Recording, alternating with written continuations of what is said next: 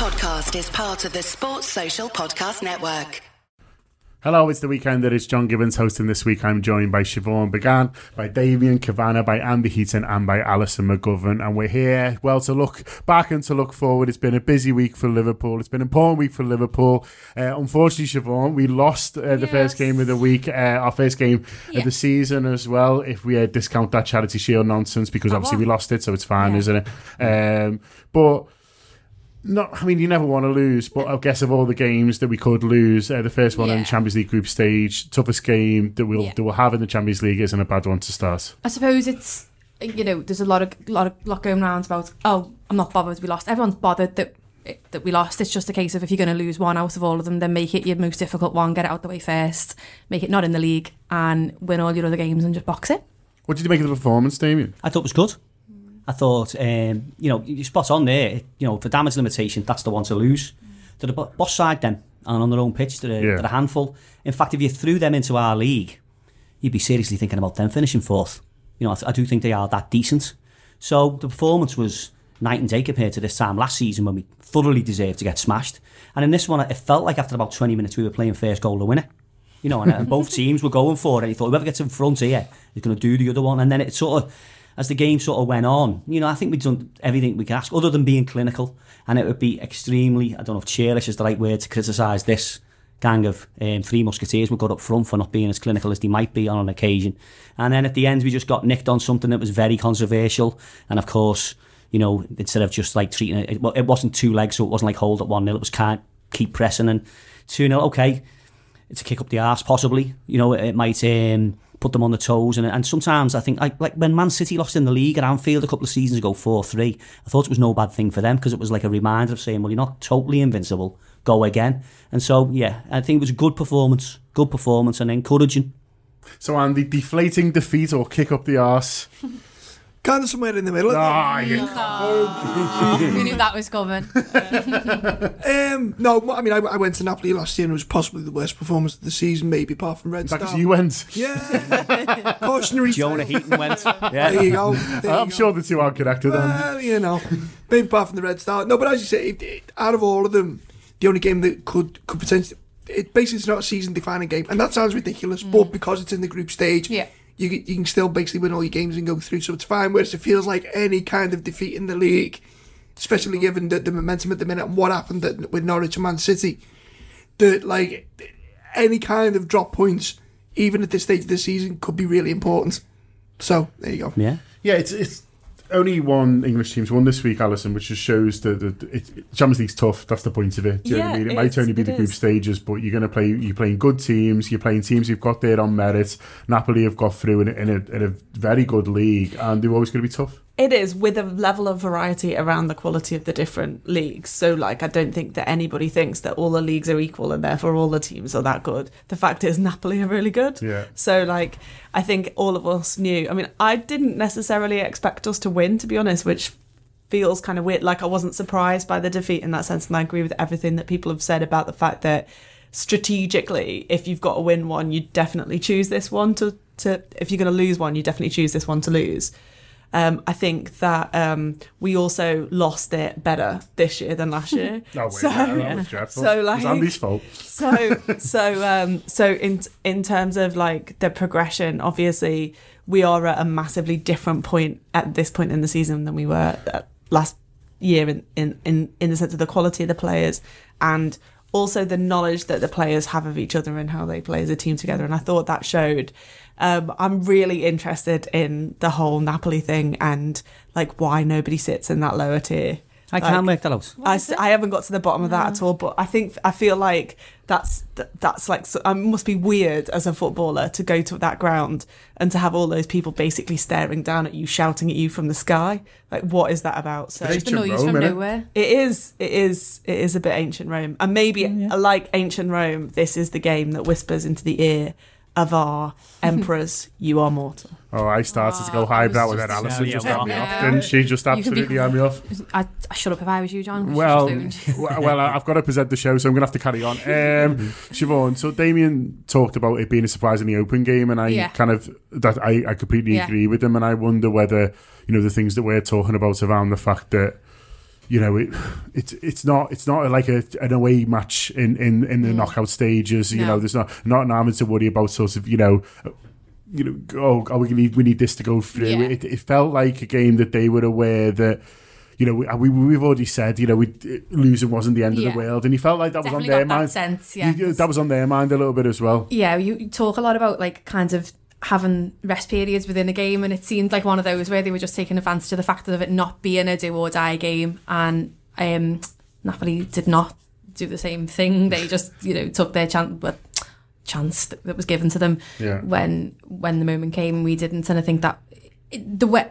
I was texting my boyfriend about it and he was saying, oh, this is sloppy and that's sloppy and that's a bit slow and that's a bit slow. And I kept saying, I think that's by design more than anything else. I think it's just because they want to, you know, maybe preserve and just stick with what they've got and not put too much into it. And then it just all went to matches at the end. I think I think the mad thing is that their goal kind of it was fairly even across the, the piece, Yeah. but their goal kind of came out of nothing. If you would have if you would have played Yeah, massively. the 10, 15 minutes leading up to them scoring and went Yeah. right, okay, stop. What's the final result in this game? You wouldn't have found many people going, oh yeah, Napoli going to win two. Well, they look knackered, I Defo. thought they. Yeah, They were yeah, I thought so. weren't they? Yeah, um, and obviously they got a boost after the goal, which happens to everybody, doesn't it? It, it was included. But yeah, I thought we'd worn them out, you know, on their own pitch. And, and, and fair play to them going, I mean, Ancelotti knows what he's doing. It's just the Yeah. same, he, he wasn't 3 0 up at half time. Maybe we could have come up with something for that.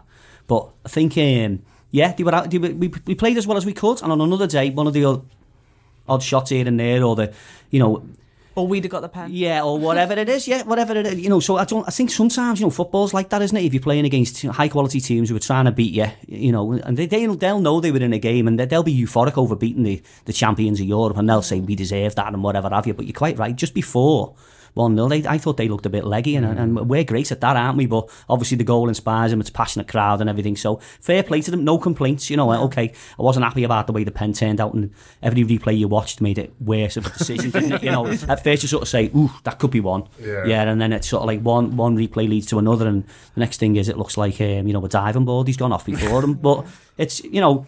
No, no complaints. We're going to lose the odd game here and there, and, and, and against a quality team like that, we can have them back here, and we Yeah. will. Did my uh, forget about the result? The one person I feel sorry for more than anyone else is the goalie, by the way, because he's really unlucky with the penalty. And Yeah. just Yeah. before the penalty, he makes that save from the header, which, save, yeah. Oh, which, it's which will world get class, forgotten about, which is unreal. Yeah. And then obviously, they- if they don't go one 0 up from the penalty, they then don't get the second. Yeah. I think the story of the past few games actually is Adrian. He's having a lovely time, He's isn't he? having Boss. a great time, and like you know how before we had um, Alisson Becker, like we all just used to feel like nervous about our goalkeeper, and like I don't feel nervous about him. Just mm. amazing, really. When you think about like his career to date, and like you know, brought in essentially like as as a proper reserve, probably with you know Klopp thinking, yeah, like as if I'm gonna. And actually, he's played these big games, and my Yeah. goodness, he has come up with some serves. It's almost a Some bit mad serves, how some saves. oh, Roger Federer. Brexit's broken my brain. it's it's almost like it's it's a bit mad that someone who was brought in very much as a reserve can just what with days to go when it happened when he mm. when he Yeah. came in can just slot in and But he's got better I know week by that's week, how, yeah and I know Yeah. that's how it's done you're not brought in as a you're never going to play so don't don't be arsing yourself don't be worrying kind of thing you know you're, It's you're like, on that sold me holiday. boots. I, know. I think he sold his clothes by that track he has on him else before but um yeah it's it's mad that he he- not not one of us didn't go oh shit when that Yeah, happened in, yeah, in, yeah. in game one and that's just being really short sighted but presumably, it's also to do with his life experience Yeah. in the sense of he has played games under pressure. Yeah. yeah and this might be a very different sort of pressure in the sense of the the the level of the game but actually the pure sense of pressure that you get in a team that you know desperately needs the points for mm. other reasons dealing with that kind of pressure the maturity of it isn't yeah, it it's the it does the same fundamental thing to you in terms of your ability to cope, particularly in the goalkeeping position. Yeah. Therefore, he just happens to be a person that can probably cope with this. Yeah. Do you not think it's, it's massive? I've, I've, I've always, I've got a long held belief with competition in goal. I, don't, I think competition between goalkeepers is counterproductive, and I think it's massive when your number two knows he's the number two and he's there to support the number one. Because it just takes away any edge or nerves off your number one who's in goal. Because I think Liverpool have suffered from that for a couple of seasons, where you've got two keepers and no one's really quite sure who's who's the top dog. Hmm. And you've got a fella who's quite comfortable to come in and know, basically knows his position. Like this is me. I am there to come in and fill in and support, as opposed to well, you know, if if, if he has an if you want, I could make this make this my own. Yeah. Because it, it- there's no hesitation. There's like a sereneness almost. Yeah, no, about it. absolutely, absolutely. And frankly, if he didn't play really any further major role in Liverpool season after today, we'd all still think, "Wow, you put a shift in." Oh yeah, And yeah. you know, from the basis of what he's already done, and he mm. must know that. I think the the word serene is probably probably well placed in the sense of yeah, there is literally no pressure on him. He's had a career. This Yeah. is all extra. This Like- is time. This is time to enjoy it, isn't it? And he's got the yeah. experience and maturity for that. And you know, if he doesn't play many more games after this, and if we do win the league, he's played a, a, a part He's that, earned his that will be medal already, yeah, and it would be recognised as such. It won't just be this token sub who was on the bench and didn't get a go in. And this will be no, you were there, lads. I And we could have been shaky, but you helped us out, and that that helps transmit itself forward into the rest of the team. And I think it's good that he hasn't had the time to dwell on the fact that he's number two either. You know, he's just He's not sat on the bench for he hasn't ages. really, you know, He's he come just in, he's coming been off holiday and just done it yeah. straight away, hasn't he? Yeah. So you know, Sometimes his best, isn't it? Yeah. Thrown in the deep end, Deep get on with yeah. it. It's another thumbs up for the uh, recruitment team as well, isn't it, Alison? Because I don't think many of us were suggested in the summer, oh, sell Simon Mignolet, get that Adrian in, who's just been released by West Ham. Turns they- out the professionals know more than us, John. What Mad, can isn't it? I mean, it'll never catch on. um, it'll never catch on. But but it's you know they, they've they've they've took a bit of a risk there, haven't they? They've let a keeper go who, no matter what people think of him and, and what people think of Simon Mignolet is very varied. I would say was you know someone who who played for Liverpool, who they knew what they were. They, they, they got someone in who, as I say, had, had been let go by West Ham, albeit because it was what the what the keeper himself wanted. Um, made himself a few quid, but also got someone in who they've obviously spotted can can play in this Liverpool There's, team. there's definitely a story there, isn't there? I mean, It's Greek how, Yeah. mythology. how did no, no, it's not. Wait, uh, It's how better. did how did how did that how how did that conversation happen? How did they how did they figure that out? Um, yeah, you know, M- Mignolet had played at the top level. Whatever we particularly thought of him, or whatever mistakes he made, he had nonetheless proven himself to a certain extent at the top level. So how did they go from that to thinking, oh, this guy who's where was he training? Betis, you know, just like for fun. Um, we'll have him instead. Who knows? But it's uh, sometimes it's a bit of serendipity, I guess, and it's just Yeah. worked out. In terms of positives, Damian, I thought uh, Henderson played well in midfield, much. but I thought Fabinho was excellent. He's ace, isn't he? He's absolutely a, the main man there, and that way people call it the number six role now, don't they? You know, you'd be picking the team now, and you'd say the goalie picks himself when he's back, and the back four does, with one exception, maybe with Gomez coming into it, and the forward three pick each other, and then we've got um, all kinds of options and riches and proven lads who can put a shift in and do different things. Well, that's kind of gone by the by now because we've got two places for that, Yeah. and the other one's Fabinho. He is fundamentally important to what we do, and I really like the way that not just the way he tackles, and he tackles fairly and cleanly in, a, in a, this day and age when it's difficult to to be a hard tackler and a fair tackler. I love the way he's, he's just it's head up. And the ball's quick going forward. He's not just doing, you know, people have been talking about Mascherano recently, who just absolutely do you in, win that ball Yeah. and hope it bounced or give it to someone short. This like look is looking up, you know, and he's looking to go long. He's looking to go in behind the channels. He's got that lovely clip pass to Oh, uh, yeah. Alexander Arnold anywhere, Yeah, where- yeah, and yeah. Arnold knows it's coming because he like bolts, yeah, doesn't yeah. he? And that gives a dimension of the fact that what you know the true modern you know holding midfielder should be in it. And if you talk about him holding, we- played Arsenal the other week, didn't we? And he was like he was holding. He wasn't holding on the edge of our area. He was holding on the um, the edge of the centre circle in their half. Yeah. you know. And I thought that um, when we were playing in you know. In, in in games in the past where we didn't have this hard man who, who was there, you know, it was, it was a real miss. He's grown into the role, but he, he's not the traditional type where you're growing up, you know, you're growing up and you think he's got to he's got to get a sent off a couple of times. He's got to, you know, shake a fist and whatever have it. He's just like an unassuming, cool dude there, and he, you know, he's, he's absolutely fundamental in anything that we do going forward. It's going to be with him. Yeah, Damian's right, isn't he, Siobhan? In that we've all, we've said for a while, oh, we've got world class forwards, and then we added obviously Van Dijk and Alisson, and we were all made up. So we're like, oh, we're, we've got a couple of world class lads at the back there, but the midfielders they're all quite good, and we'll just move them around, and we're fine. Whereas now, like anymore, now it? we've got an absolute uh, little belter. He is, and I think the, the, word that Damian said before was when he said he was calm. Like he's just absolutely calm. He, he, he throws his head in, throws his leg in. You trust him not to balls it up, and he is really calm. And he, he his eye is on what he's doing next all the time. He like reads what what's going to happen next. The pass before the pass, if you you know to use a, a cliche. But yeah, um, he's he's a proper pleasure to watch, and his missus is a proper pleasure to watch on Twitter because she's his biggest fan, and I love it. Yeah, yeah. Did Yeah. you see her like tweeting mid game, going like, Get on my back. I'm with him. Do you know, I have missed out on this. I have, oh, yeah. She's a diamond. yeah. It's not- it's not my thing, that. Yeah, she Just ups the reds. Oh, Really? Yeah, she re- she Wow. really ups the reds. Like Yeah. she's like, this is brilliant. I made She's up kisses out from that shop as well, you know.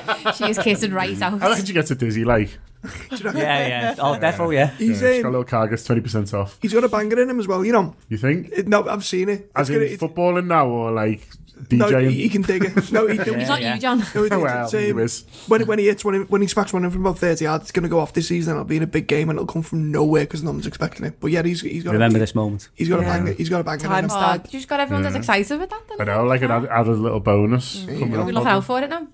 Sa- Sunday. Here we go. There you go. So we're on no points, but we're still in a good position, I think, Andy. Well, I mean, not a great position, but we're still we're still fine in terms of qualification. You know, uh, I think Salzburg surprised people a little bit, uh, scoring six goals, so maybe look like they're going to be a little bit more lively than we were expecting, or or, or the Belgian team just a bit worse. No, I, I, I think I think we'll be fine. Um, there's been a couple of mad results, haven't there? You'd always get them in like the first round. I think Red, what happened in Red Star, will come back, and it, well, I- I mean, no one liked getting def- getting beaten in Red Star, and especially the manner of it. But I think we we stepped off in that game. We just expected Yeah. to cruise it. Yeah. And I think that that will put us in good stead for the two away games, which we should win if we're being honest. Yeah. Um, and then you win your three home games. Uh, I mean, look, if you win your three home games and one of the two away against and Salzburg, you've qualified.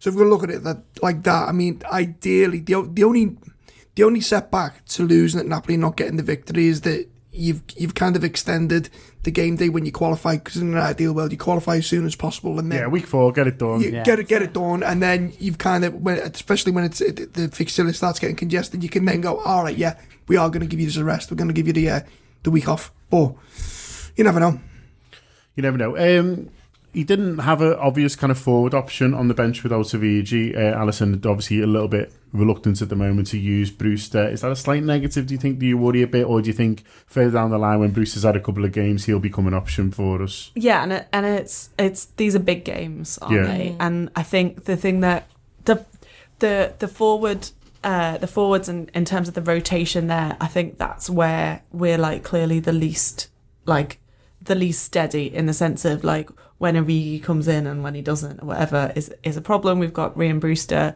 who everybody reckons is really good but not yet ready. So how does that work? The whole the three work so brilliantly and play in such specific ways with each other actually it's a massive risk putting anyone else in there particularly for any hmm. period of time you know that there, there are definitely options there but i guess where i would like to see it develop is a better under, a better understanding in the, the possible options between those players like i think there's been a lot of conversation about the relationship obviously between salah and Mane, but actually it's it's more complicated than that because people have got to be able to slot in and out. So it's not just about what those two are doing with each other; it's about what those two are doing with other people that fit in and out of that because they are going to need a rest. Mm. Like I think the, you know, the the and what if one of them does get injured, which is the other problem we've got, and we need options there. Um, so if you're going to think about where the development goes, I would say it is really there, and hope you know trust in the professionals that we've got, as we've already said, who've done a brilliant job. picks. You think they probably, you, I would think they probably that's their, they've got a plan for that development. Do you so think- that we've got a bit more solidity about what happens as and when. I, do, I mean, I guess the plan will be, Damian, that he starts MK Dons, Brewster, Oh, yeah. and then you, you look to get him minutes when we're 2 0 up and the pressure's Yeah. off rather than throwing him into Napoli, which is Yeah. an intimidating atmosphere when we need a goal. You know, it's, it's almost not fair to throw a kid on in that in that regard, is it? It's a case of Mm-hmm. you will get your games, you will get your chance to prove yourself, but not necessarily in that one. Well, Jurgen um, isn't shy of taking his time and bringing whoever it is in. You know, you look at Robertson and, and, and Fabinho, we've just been talking about. I'll get the best out of them when he fully Yeah, Fabinho wasn't in the squad this time. Exactly, yeah. So there's that aspect to it. Um, Brewster doesn't seem to be like any shrinking violet. Um, he's currently the best forward I've never seen, to be honest with you, uh, because everyone's made up with him, aren't they? You know, and, and his contemporaries. So I don't know. I don't know when he, if it's the classic, isn't it? Yeah, Milton Keynes. Yeah, get him in there. Make sure a goal or two up against here and there, and he can afford to miss one and, and afford to integrate himself. Yeah, so I, I'm sure that's nailed on to be happening. And Napoli wasn't just the time or the place for that. But you never know, do you? If you just it, it, it was because it was so late Um, and because the game plan had gone so well, Yeah. that it, you know it, it really it wouldn't. But he didn't even. He, he just he wasn't even um, considered, was he, for the game? And so the lack of, of, of that option is a concern. You know, because you're only in it's not one injury away, but it's two injuries away from being in, in a difficult position. At Man City are currently finding out at centre back. You know, so it's Shame, great. innit? Yeah, it's, it's a crying shame, isn't it? but you know, I, I'm sure Liverpool and the fitness levels and the and the the, the level at which those um, three lads don't get injured and, how- and how reliable they've proven to be is great. And I've certainly got a lot of confidence about that. But there will be times when we need something. And if it's a high profile game when one goal will make all the difference, yeah, it is a concern. It's a slight concern. I'm not panicking, but it, you know, if Origi is, is a great option, I think his best position is sub. Yeah. As an impact coming on and give us a bit of pace, give a bit of direct, bit of something. You, you've just been trying to work something out for 70 minutes and you're just going to throw something completely different on at you. Who's quick and, and who is direct. So I just hope Brewster is, is that sort of player. And all the pointers seem to be. The, the, sorry, Ali, come.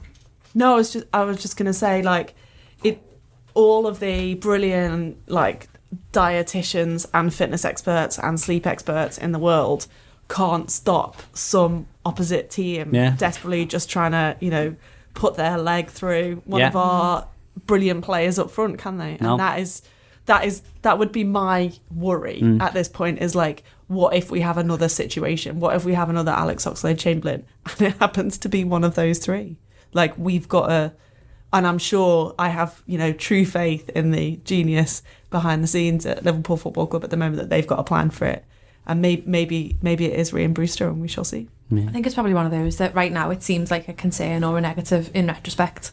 Because hindsight's a great thing, but probably weren't saying it beforehand because they played the you know one of the best eleven and got beat, and that's that, isn't it? So it just looks negative now. Um, with that game in isolation, obviously those awful situations that you're describing, Alison. Please don't do that again. But, uh, I'll keep my thoughts to myself for now.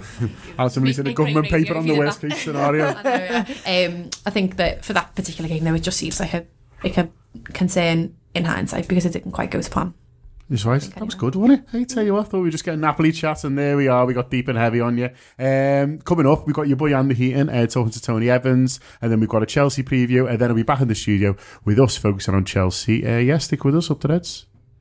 And we're now joined by football writer Tony Evans, who wrote a fantastic and interesting piece uh, for The Independent this week on um, basically uh, football in Ireland and Northern Ireland and the curious case of uh, what's going on currently in Londonderry. Uh, I mean, Tony, I mean, I'll be honest with you, it's um, came out a bit out of left field, but it's it's one of the most fascinating articles that I've read for, for a long, long time. How did how did you even stumble across? How did you stumble across it?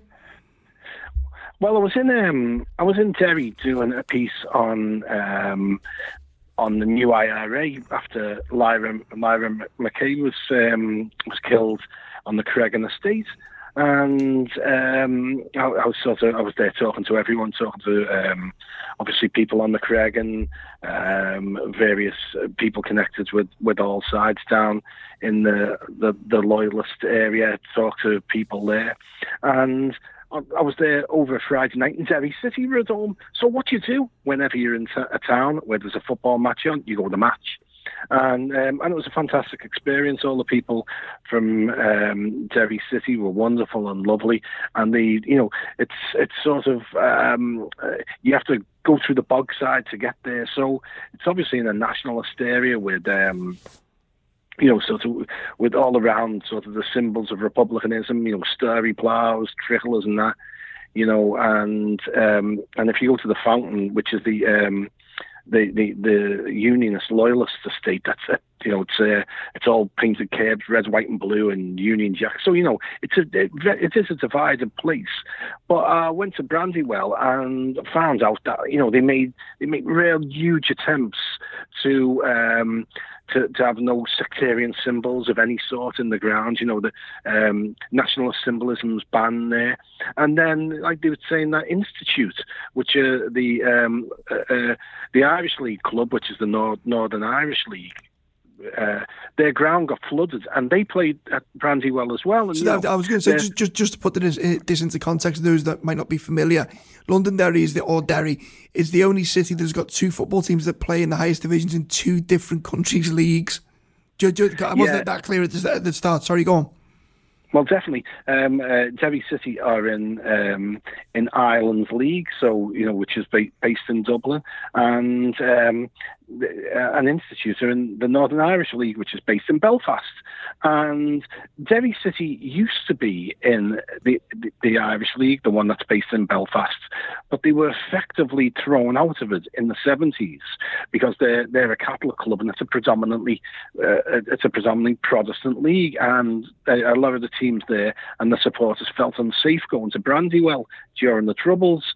Uh, but that's all changed now. An Institute and the supporters uh, go there all the time, and supporters of other Irish league clubs, and there hasn't been any trouble at all.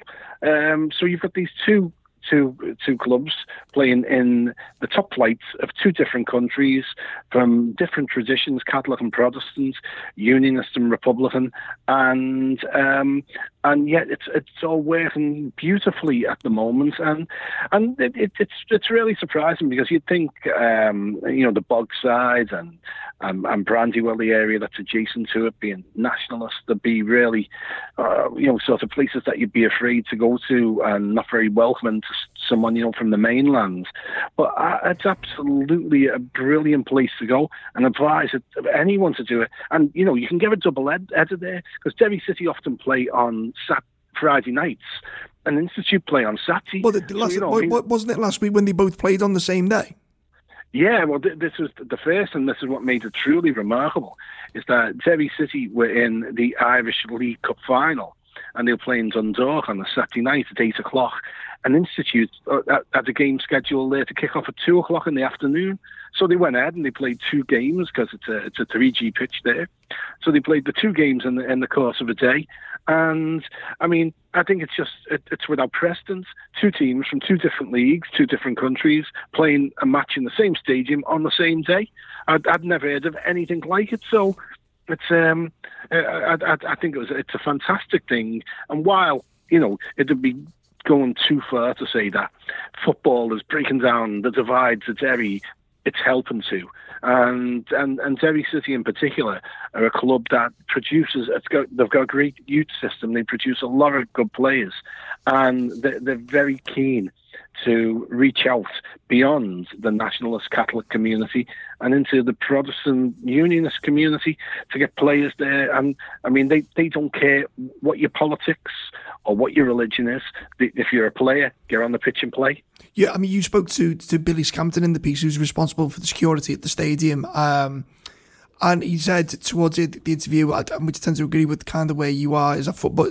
Basically, said a football club is the beating heart of, of, of a city, and that kind of language we hear all the time in in the, in the Premier League, and you know it can be overused a little bit, but in this sense, you know it, it's absolutely genuine, um, and it can be, as you said, it, it it can be used as a potential force for, for positivity.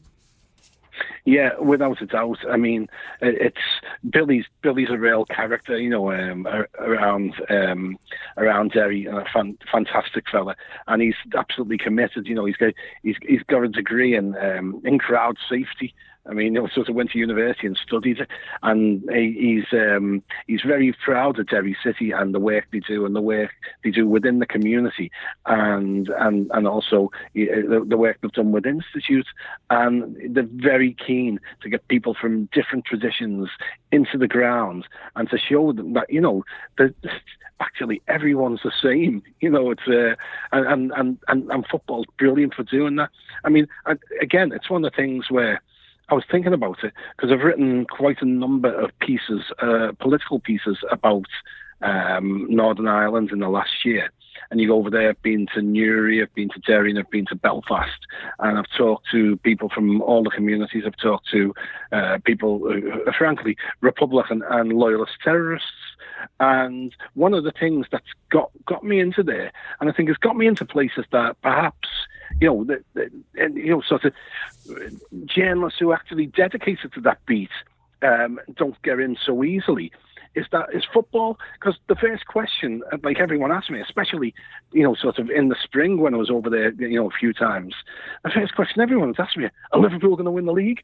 you know, it's um, and and you talk football for five or six minutes before you get into the ten minutes, you know, before you get into the, the, the politics and and what's going on there. Football really breaks down barriers. Is it? And it's it, it, sounds trite, but it does. It does. Is it kind of like? I mean, it sounds not not to be trite, but it's it's kind of like when we used to go round to to my nan's for Sunday dinner, and all the family would get together and, I'd be like, right, no pot. It's almost like the no football, no politics, but just with the the no politics side of it, where you just get on with it for the for the for the for the for the however long it is. Yeah, you know, it's um, the, the, the one thing everyone's interested in, bring, and, and a, a massive commonality is football. You know, so I mean, it's it's and and if if people can get on the same side over football, they can get on the same side over anything ultimately. And and as I say, in Derry City, the work they're doing, uh, you know, to, to try and break down the barriers is absolutely fantastic. I'd advise anyone from anywhere to get over there. I mean, especially if you play during the summer when you know the, the, there's no the, the, there's no football over here, you know, that you can go to. You can go over to Derry. It's a, it's a brilliant city.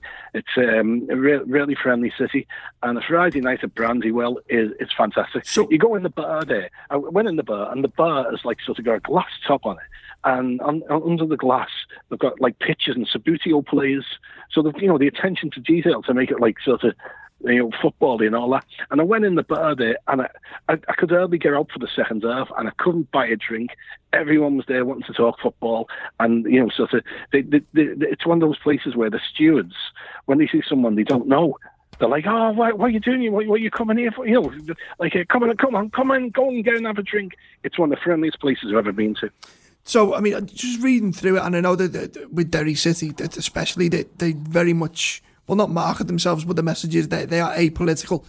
Does it not strike you though, Tony, if this can be managed with, and I don't know whether it's uh, how hard they police it or whether it's kind of soft touch or how they even manage to deal with this kind of thing, but does it not in context when you look at some of the stuff that kicks off closer to home over over minor things, does it not put that kind of into a context of how ridiculous we can we, we get wound up over here when you look at the situation over there? I say situation like it's a bad thing, but how they manage something that is actually genuinely life affecting and so big in the history of both countries, and they manage to get away with it with, with, with very little fuss. Well, yeah, I mean, you know, and, and, and they do very sensibly. You know, the police service in Northern Ireland, you know, uh, are obviously not going to go to Brandywell and make the presence, you know, seen. You know, sort of, um, you know, they stay well away. They let Billy and his his, his, his people handle any problems, which which they do pretty easily. And uh, and say, and it, it, it's very much a community club, so you you don't get that sort of thing happening. You know, it's um, uh, uh, you know the, the, the away fans, uh, all from the, the Republic of Ireland, uh, playing in the you know sort of in, in, in their league. So you don't get you know you, you, you don't get the sectarian element there. But again, when um, I mean uh, Billy was talking about last week. Um, you know the, the the team they were playing, they uh, banned from their area w- came to Derry for the Apprentice Boys, Boys Parade wearing the parachute regiment paraphernalia, which is very pr- provocative because it, you know, sort of uh, a bloody Sunday, the, uh, the the parachute regiment were the, involved in that um, in Derry. Uh, but again, there wasn't a sniff of trouble there.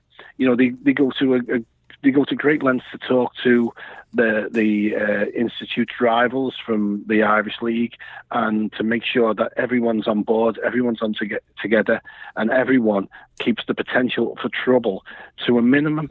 And it really is it, it, it's a masterpiece of cooperation. Is there an element of, I mean, if you could distill it all down, because we, we're already running over, if you could distill it all down, would you say that there's an element of it being, I mean, we have leaders uh, involved, uh, Billy Scampton, as you said, but is it very much self-policing? And what do you think, that, are, is there anything you can take from from the, your experience that maybe we should, could learn lessons from over here, both in football and, and in the wider context? Yeah, I, I think it's you know one. I think you if you give people the opportunity to to behave well and trust them and make it clear where the boundaries are, the vast majority of people will will adhere to that and will behave themselves. And I think the the, the lesson too often football pol- police in football is too heavy-handed. Stewards in football are too heavy-handed. Uh, you know, at, at what's going on in Derry City is the opposite. It's completely and utterly welcoming. Um, you know, they, they, they they try to do things with the minimum of fuss, and they try to make sure everyone's having a good time. And you know, sort of football brings people together, and football's having about having a good time. And never was there a better example of it than there. Yeah, brilliant that tone. And as I said earlier in the, in the uh, earlier in the show, that article is, is online at the Independent. Give it a read, and um, yeah, fascinating, fascinating, uh, especially in the context of what's going on in the wider political sphere in the UK. Tony, thanks very much. Yeah, thanks. Glad to be joined by Liam Twomey, the Chelsea writer for The Athletic. Uh, Liam, I think a few people coming into the season at Chelsea believed that it was going to be an exciting season. I think a few people saw it as something of a of a free hit for Frank Lampard, and, and to be fair, they're, they're paying dividends on the excitement end of things. Yeah, I don't think I don't think Chelsea will, will be involved in any dull games this season. Um, it's been it's been pretty mad. They haven't really had um, control of any match for, for 90 minutes. They've they've had good spells. They've had good spells going forward, and they've had good spells where they've um, where they've they've seemed generally in control at both ends, but they haven't been able to sustain it. And I think you've seen Lampard's, you know, experimenting with different systems, different combinations of players, because he's still getting to know this squad and still trying to to find out what works best. And the the fact that there have been some key players injured early in the season really hasn't helped him either. So Chelsea still very much a, a, work in progress, and I think a team that are still searching for their identity. And you mentioned about those key players. It's, it's, it's interesting that a few of the more experienced players haven't been the ones who've necessarily stood out this season. It's actually been a few of those those younger players who've come in, and obviously Tammy Abraham's been one of them, being the top scorer this season with, with seven goals. How important as, his influence been on the team? Because you know we saw at the start of the season, maybe you know if you look at the United game and, and when he comes on in the Super Cup game against Liverpool, there was maybe a bit of frustration there around him. But since then, he's he's really kicked on and, and looks like he's loving life at Chelsea now. I think um, Abraham's been a huge boost, um, not least for Chelsea fans who like you say, kind of kind of need something to cling on to in what is clearly a transition season. The fact that Tammy Abraham, Mason Mount, Fikayo Tomori are, are, showing such good signs is um, is something that's really locked in the fan base that were already kind of invested in the in the Lampard project. But Abraham in particular is probably the most intriguing project um, that Lampard has. Um, because he, he's such a rough diamond in so many ways. He, he's always been a record breaking goal scorer throughout Chelsea's academy, proved himself as a really, really good goal scorer in the Championship. Um, but his only Premier League experience had been in a, a, Swansea team that, that really wasn't set up to create for him. So the jury was very much going out, well, out going into this season, um, particularly when it came to the other parts of his game, like linking play, holding holding things up, bringing the rest of the team in as a lone striker. Um, and I think that's what Lampard and his staff have really focused on with, with Abraham in the opening weeks of this season, trying to round out his game a little bit. And I think you've seen from the moment he got those goals against Norwich, his confidence has just skyrocketed, and, and you're beginning to see what, what, what his potential is and what he can do. Now he's not, he got seven goals in three games. That's not the scoring rate he's going to average for the rest of the season, but um, there there will be ups and downs, but he's he's already done enough to show that I think he belongs at Premier League level, and he's he's potentially a very big talent, and Chelsea fans are right to be excited about him. And you mentioned Mason Mount as, a, as another name there, someone who's who's starting to you know increase his influence on this in this Chelsea side, and it's been interesting sort of seeing the reaction to the fact that he he's a doubt for Sunday. I know I know they've said over the last sort of 48 hours that he's going to be assessed before the game, and and maybe handed Chelsea a little bit of a boost. But how big a miss would he be? Because it, it does seem like uh, you know from a creative sense, he in particular is is really standing out for Chelsea this season yeah, Mount would be a huge miss. And uh, as far as I understand it, I think he, he would be very unlikely to play against Liverpool because even though there is no ligament damage, um, it, it, was a nasty challenge. He, he did have some swelling on his ankle, and it just takes a few days. Uh, at least for, for the ankle to get back to normal, where to a position where he can train normally again. He was running in a hydrotherapy pool um, at Cobham on, on Wednesday, so he's not even running normally at the moment. Um, but he he's been really really important for Chelsea early in this season. You can see that him and Fikayo Tomori in particular have that comfort level with Lampard where they've worked with him for a season. They know what he wants from them, and they have that confidence that they're going to be put in, into positions where they can succeed. But I think Mount's probably been the most impressive young player for Chelsea this season because he's shown that even aside from his goals, which have been very impressive, and, and his creation in the final third, he's got lots of different ways to influence games and he, his energy leading the press, um, his his enthusiasm to try and carry out what Lampard wants done on the pitch, I think has been just as important and just as it just as valued as his his sort of frontline stats, and and that's why he'll be a huge miss for Chelsea because the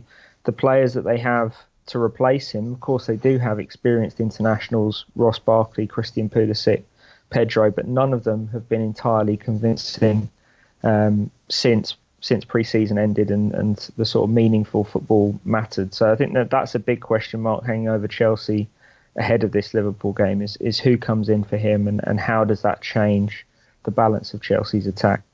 And one of the things that stands out among those few lads you've mentioned there, with, with throwing Tomori into the mix of, of the last two we've talked about, is is there seems to be a real unity between them because they've all waited so long to get this chance at Chelsea. And now Frank Lampard's coming in and is willing to give them that chance. And I think it's it sort of showed the other night in the Valencia game with, with, with Barkley's penalty situation that there's maybe a few cracks there with a few of the older players and maybe a few dressing room issues perhaps that, that Lampard has to sort out in this Chelsea side.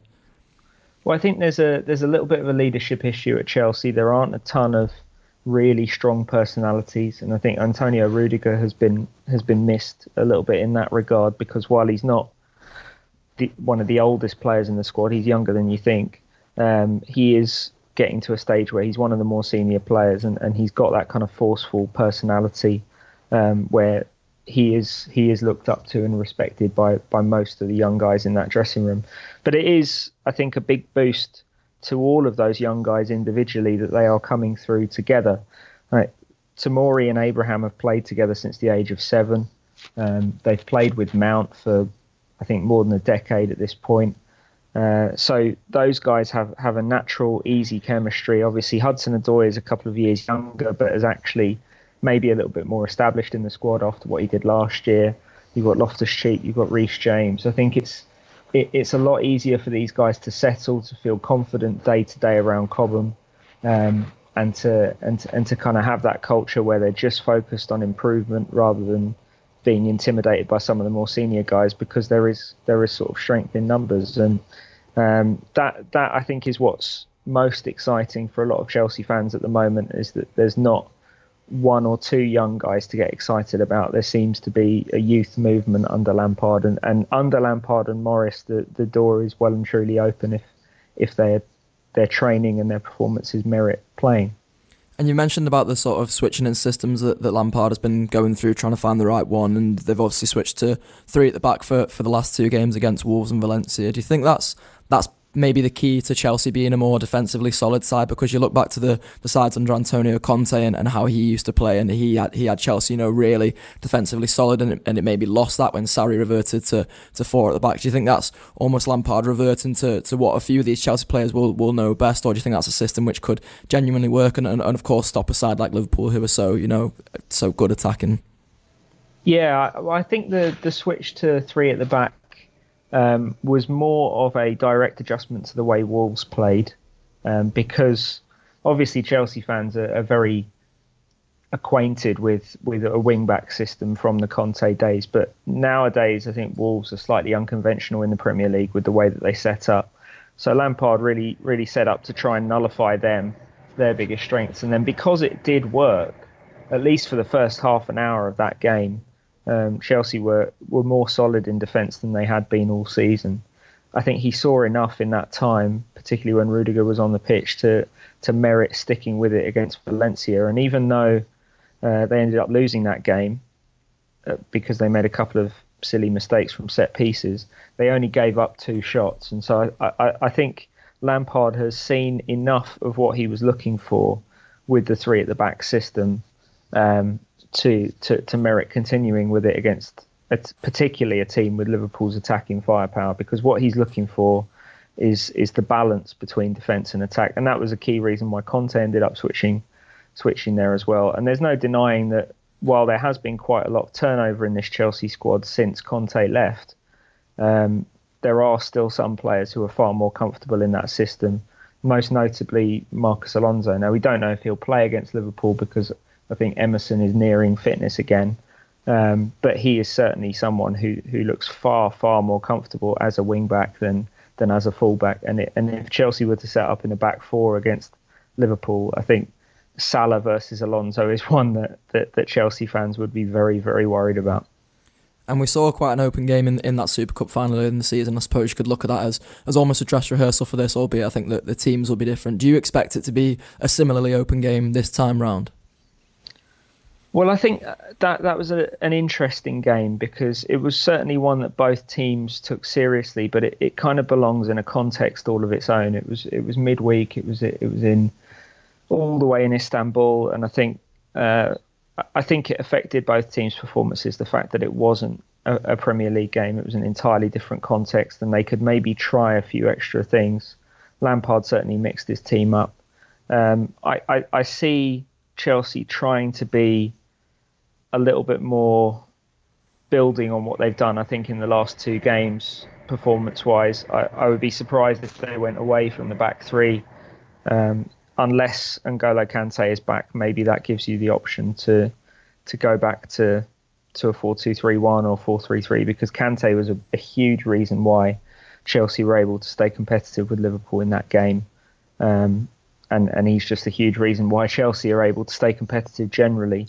Um, so I think a lot depends on the, it depends on the personnel that Lampard has available, but I, I don't necessarily see the same the same sort of game panning out. Although I'm sure Liverpool, as ever, will, will, will set up to, to really take the game to Chelsea, and, and they'll believe that they've got the the firepower to take them out. Yeah, I think we're in for another uh, massively exciting game. Liam, thanks very much for your time. We'll hand you back to uh, John in the studio now. And we're back in the studio now, and it is John Gibbons, and I'm still joined uh, by Siobhan, uh, by Andy Heaton, and by Alison, and by Damian, and we're going to talk about Chelsea now. We're going to look ahead to Chelsea, and does this become a bigger game, do you think, Andy, or was it always big because every game's big because we're going for the league title and it's still September? Oh, somewhere in between, John. I mean, this is my fault now, isn't it? Hey, this is my pie fault. no, I think it's it, it's always been massive. It's always been the one when you look at your opening fixtures. All right, we've had Arsenal, and we know Chelsea are in a bit of a, a bit of a flux at the minute, but at the same time they played some bloody good football already. Uh, I think it's a massive challenge, and I think again it's a it's a massive opportunity. The bigger the challenge, the bigger the opportunity to lay down another mm. marker. I think psychologically, if we can get a, get a result at Chelsea, it could be massive massive for us and also massive for uh, those uh, scamps down the 62 because um, it just sent a message that Liverpool are not going to let up. Yeah, it's it, would be a great one to win, win Alison in terms of we all like winning football matches, but also you know it's our toughest one yet. It's the one where uh, the scamps down the 62, as Andy calls will be looking and hoping for a bit of a, a you know a drop point situation. It's one that we drew last season. We needed a, a, late Daniel Sturridge goal. Obviously, we don't have him this time, but but to, to kind of get us a point. So if you can if you can win this game, then you've improved on the result last season. But also it does it does as Andy say, kind of you know reinforce this message that this Liverpool side needs business. That's right, especially as um, Chelsea are currently experiencing a bit of a frank bounce, you might say. um, that you know they seem to have uh, really picked themselves up um, from what looked like a bit of a negative trajectory, and now like I think there's a bit of a feel good factor around there. Clearly, the fans are happy, right? Like, um, it, it, per- personally speaking, I always think like going backwards is a bit of a mistake. I think it's something that that football fans really love to do. Like, oh, if only we could have what we had before. Those old days. Be fine in the old days. But like, but but that said, you, objectively, he is doing quite well and and they've got like their you know new youngsters and Mason Mount and all that kind of playing really well. They do look like a, a better side, albeit with constraints. You know, you sort of think maybe all of the like positivity will tail off in a bit, but at the moment they're like they're going for it. So if we could win, it would be a very, very significant victory indeed. They give us a good game in the Super Cup, and it's a hard one Yeah. to, to analyse, isn't it, Damian? Because Yeah. it's a it's a bit of a strange game. It's obviously over over in Turkey, but they, they give us a real good game there. It obviously goes to penalties in the end, Mm-hmm. but they'll feel certainly at times that they were the better side on the night. They will, which will give them confidence. And we were talking kick up the arse before, weren't we? So Liverpool think, ah, they're not quite as good Chelsea as they were previously. They'll be sharpened up the players on this because they'll know how close that game was. Yeah. You know, this will be a real statement if we go down there and bang them. And I think we will. I think we will. I think on the back of the fact that we played them in the Super Cup, I think Chelsea have got a good team. Lampard might um, have a good career in management. It's still in its early days. You uh, they've been exposed a couple of times. They, they might the fact that they they might be confident as well, having beaten Wolves in the way that they did and scored a few goals. I, I just think that it could be another another cracking game. Quite frankly, it could be, probably will look very like the game that we played there last year, and that really could have gone either way because we Yeah. did well, and then they were, they were on top and it was moving round.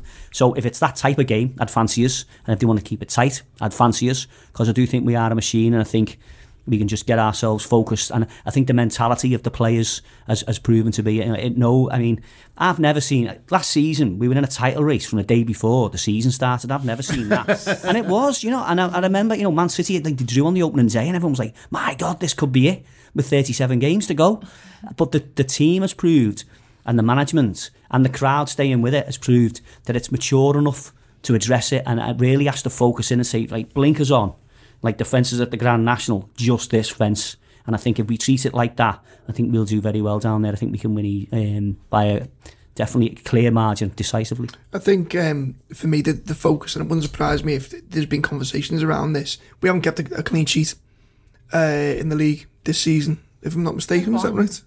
Did we? Burnley. Burnley. All right. Well, there you go. There's my point out the window. There you go. You carry on. Make it anyway. Um, no, but I'm saying, yeah, just double down. yeah, yeah. No, we, we definitely haven't. No, but It's the Chelsea. exception that proves the rule. That. Yeah, There you go. But Chelsea been conceding goals at a rate of knots. They've Yeah. conceded threes and twos and Yeah. all that kind of stuff. That's And encouraging, isn't it? I just think it's one of those games where where you do, the message is right. If you keep a clean sheet, we're, we're probably more than likely going to go and We will win. get chances. Yeah. Yeah, yeah. I think it may, maybe if they go with that focus as opposed to trying to fight fire with fire, so to speak, because that, that's what they they will come onto you and they will leave gaps. And if they keep a clean sheet, I'm more than confident we'll get a result on there. They bounced back well last season as well, Siobhan. And there wasn't many setbacks last season, No. um, but but when they did, they did come. Uh, Liverpool had generally come back stronger. Yeah, I think last year it, it felt more balanced last year for some reason. Obviously, it's nice not to have to play Hazard anymore, isn't it? Um, but oh, yeah, I That's, forgot about him. that's massive, go. that. That's yeah, massive. Yeah, he was think- always great. I think Yeah. that it Yeah. felt like I think Chelsea was still in it at that stage as well. It felt was- like yeah, us with Steven Gerrard. yeah. They felt like Chelsea with Eden Hazard. so I think I- I've no doubt that that it's going to go well on Sunday. I've said since the beginning, I might have said it quietly. I don't know, just in case it was going to end up. wrong. Doubt it with you. I'll go back and listen back. But um, I always thought that, that Chelsea would do better than, than what people thought they would. They've had they've had a really weird start in the you know they got that that beaten by United that was in no way a reflection of the game whatsoever. game, yeah. Um, despite what my dad says, and um, they- they've had really odd games since then, haven't they? Like really, really odd ones where you know the Norwich game Mm. that was absolute bedlam. You know, then then the, the Wolves game, even still, then even even when they how, many did they score five? It was 5 2 in the Yeah. Still end. looked yeah. a bit crap yeah, yeah. sometimes, didn't they? So they just got that in them. I think. Did Mount get injured the other night? He did, yeah, yeah. Is so how the- is he? We don't know. At at time of recording, unsure. Checking. We're we're I mean, Kante's a big one for them as well. He's not Yeah. played obviously the last four games. He was he was excellent in that Super Cup game, wasn't he? Boss player him. Yeah. just feels like we're loads like the, the balance we are tipping the balance our way this season whereas it felt really really on the, on a knife edge this time last year because Chelsea was still good at that point Yeah, yeah. Chelsea would, uh, uh, you know, won a lot of games as, as well at the start of the season. Yeah. So, so we shall see. Should we pick a team together? Uh, then we'll send it off to Jurgen and see what he thinks. Um, I presume everyone's picking the back five. Is anyone doing any f- fun and games? I'd stick with it. Okay. Um, special mention for Trent the other night by the way in that he I think he gets a bit of stick sometimes for being too focused on his role going forward and not enough on his defensive role and I thought he was boss sticking the our legging on, on, um, on Tuesday to prevent things bad things from happening Yeah. So we're picking the back five. I presume we're picking the front three, Yep. Yeah. and then we're picking the best defensive midfielder in the world. yeah, Yeah. So there's only How only many's left? there's only 2 Mm-hmm. That was this is going to be quick. I'm going to have to think of something else to do in this show. Uh, Um, Wijnaldum. Van Yeah, Alden will- defo. Yeah. and then Henderson. I think it's Jordan, yeah. Yeah. So you won't be tempted to go Chamberlain? No. No, no, no. I think God love Not he looked, ready. he looked knackered against Newcastle, didn't he? A little bit. got tired. keep, got to keep giving him minutes. Yeah. got to keep getting him on there. Got to keep like he is improving bit by bit. But 16 months is a long Yeah. time. Yeah. and this is a big game. And I think the, the bigger the game, the microscope to be on him, the worse it's going to be for him if it's not great, which it's allowed to not be great for a little while. it's absolutely fine for it not to be Yeah. great for a while. But it and looks bad in a I big game. I'm a big Alex Oxlade Chamberlain believer, but not this game. I just think of it in more in terms of what a great impact this lad could make in the last 20 minutes. You know, Yeah. if, the, if the game's Yeah. frantic and it's going backwards and forwards, well, Yeah. this lad's going to come on and score a goal. Or if, if it's tactically where they're cancelling each other out and you're looking for someone to unpick Mm-hmm. it, this lad comes on with 20 minutes to go, something like that. He's got long enough to make an impact and he's a, he's a, he's a player that if, if he was playing against us, I'd be like, oh no. Yeah. Something could come off here. I think at this yeah. point in time, that's his best position for us at the moment. I, I just think you picked a lineup where there's no question marks. That Yeah. not to say Oxlade Chamberlain isn't good enough, but there's a whole coming back from injury and is Yeah, yeah, full yeah. pelt. And I know it's such an area, but for me, it's just a huge opportunity to reinforce to the, not just Man City, to the rest of the league, the way it cuts above. Because you, if you get into that mentality, we all seen the gap between us City and the rest last year.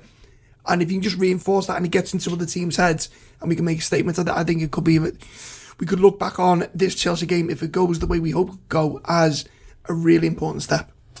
You'd imagine that, that with Jordan Henderson, obviously he misses the Newcastle game, Alison. With, it's with these two in mind, you would have thought. Absolutely, So yeah, he doesn't I even think- he doesn't even bring him on against Newcastle. Yeah. He just warms warms up and annoys the Geordies, uh, just by just by running, running up and down and being European champion. Yeah. But um, but you'd imagine that's with. You you know, Jurgen Klopp's thinking he, he starts Napoli and he starts Chelsea. When he scored, he scored at Yeah, yeah. It's like it's like fours and fives games. You know, it's there's there's a plan across four four or five games, isn't Definitely. there? And, and and that was obvious from the, from the Newcastle game, and and I would say you know all, done with our full support, Jurgen, um, because because there's no doubt that he is in, he's he's crucial physically in terms of you know what he does, like his creativity. He's very important, but he's massively important in terms of the mentality, the experience um, and and what he brings in his role. So I think you could see the plan there. Um, should we do score predictions and then we'll go? Uh, Siobhan? 2 1. 2 1 I think Liverpool. it's going to be a bit tight, you know. But yeah, 2 1 Liverpool. I think we'll go 2 0 up and then concede one at an awkward time of the game and not feel great for This is while. stressing me out already. I know, I know. Yeah, there It's we are. because you called me loud before. So I mean, it's not wrong. have you met I mean, you? women are allowed to be loud, by the way. I did not say. Oh, Alison bodying me in, in, in every part uh, of the show today. Uh, Damian, score prediction. 2 1's a good shout, and I think it could be a, comfortable 2 1. Um, That's a better 2-1, Yeah, yeah. yeah. As More- in, you know, we're not like we're not sweating because we know that the team's in control of the situation. I think we could win. Yeah, possibly 2 0 or 3 1, to be honest with you. I do. I'm, I'm, I'm optimistic here. Alison. I think 2 0. I think that Andy was right about clean sheets and the imperative that they're going to start to have around getting a clean sheet. And Virgil had made a mistake uh, in the week, which is absolutely mad. So, you know, he's going to want to rectify that, that so one mistake. So he's going to be like demanding of himself, like clean sheet. Andy, Uh, 3 0. 3 0. Oh, that'd 3-0. good. What a, lovely, him. what a lovely Sunday that'd be. I think Liverpool will win as well. Um, I think 2 0. Um, 2. I think, yeah, Chelsea haven't come up against anything quite like this Liverpool team, well, apart from when they played Liverpool. Uh, but, but, Just a matter of weeks ago. but, but not in the league so far. So I think this will be a bridge too far for them. See what you did there? That's awful, isn't it? Yeah, absolutely awful. Okay, you. But we all had a good time. I hope you've enjoyed the show up until that awful pun. Uh, thanks a lot to everyone in the room for joining me and the guys who joined us on the phone as well. That's been the weekender for this week. Enjoy your weekend. Enjoy your Reds. They're well worthy of your enjoyment. Sports Social Podcast Network.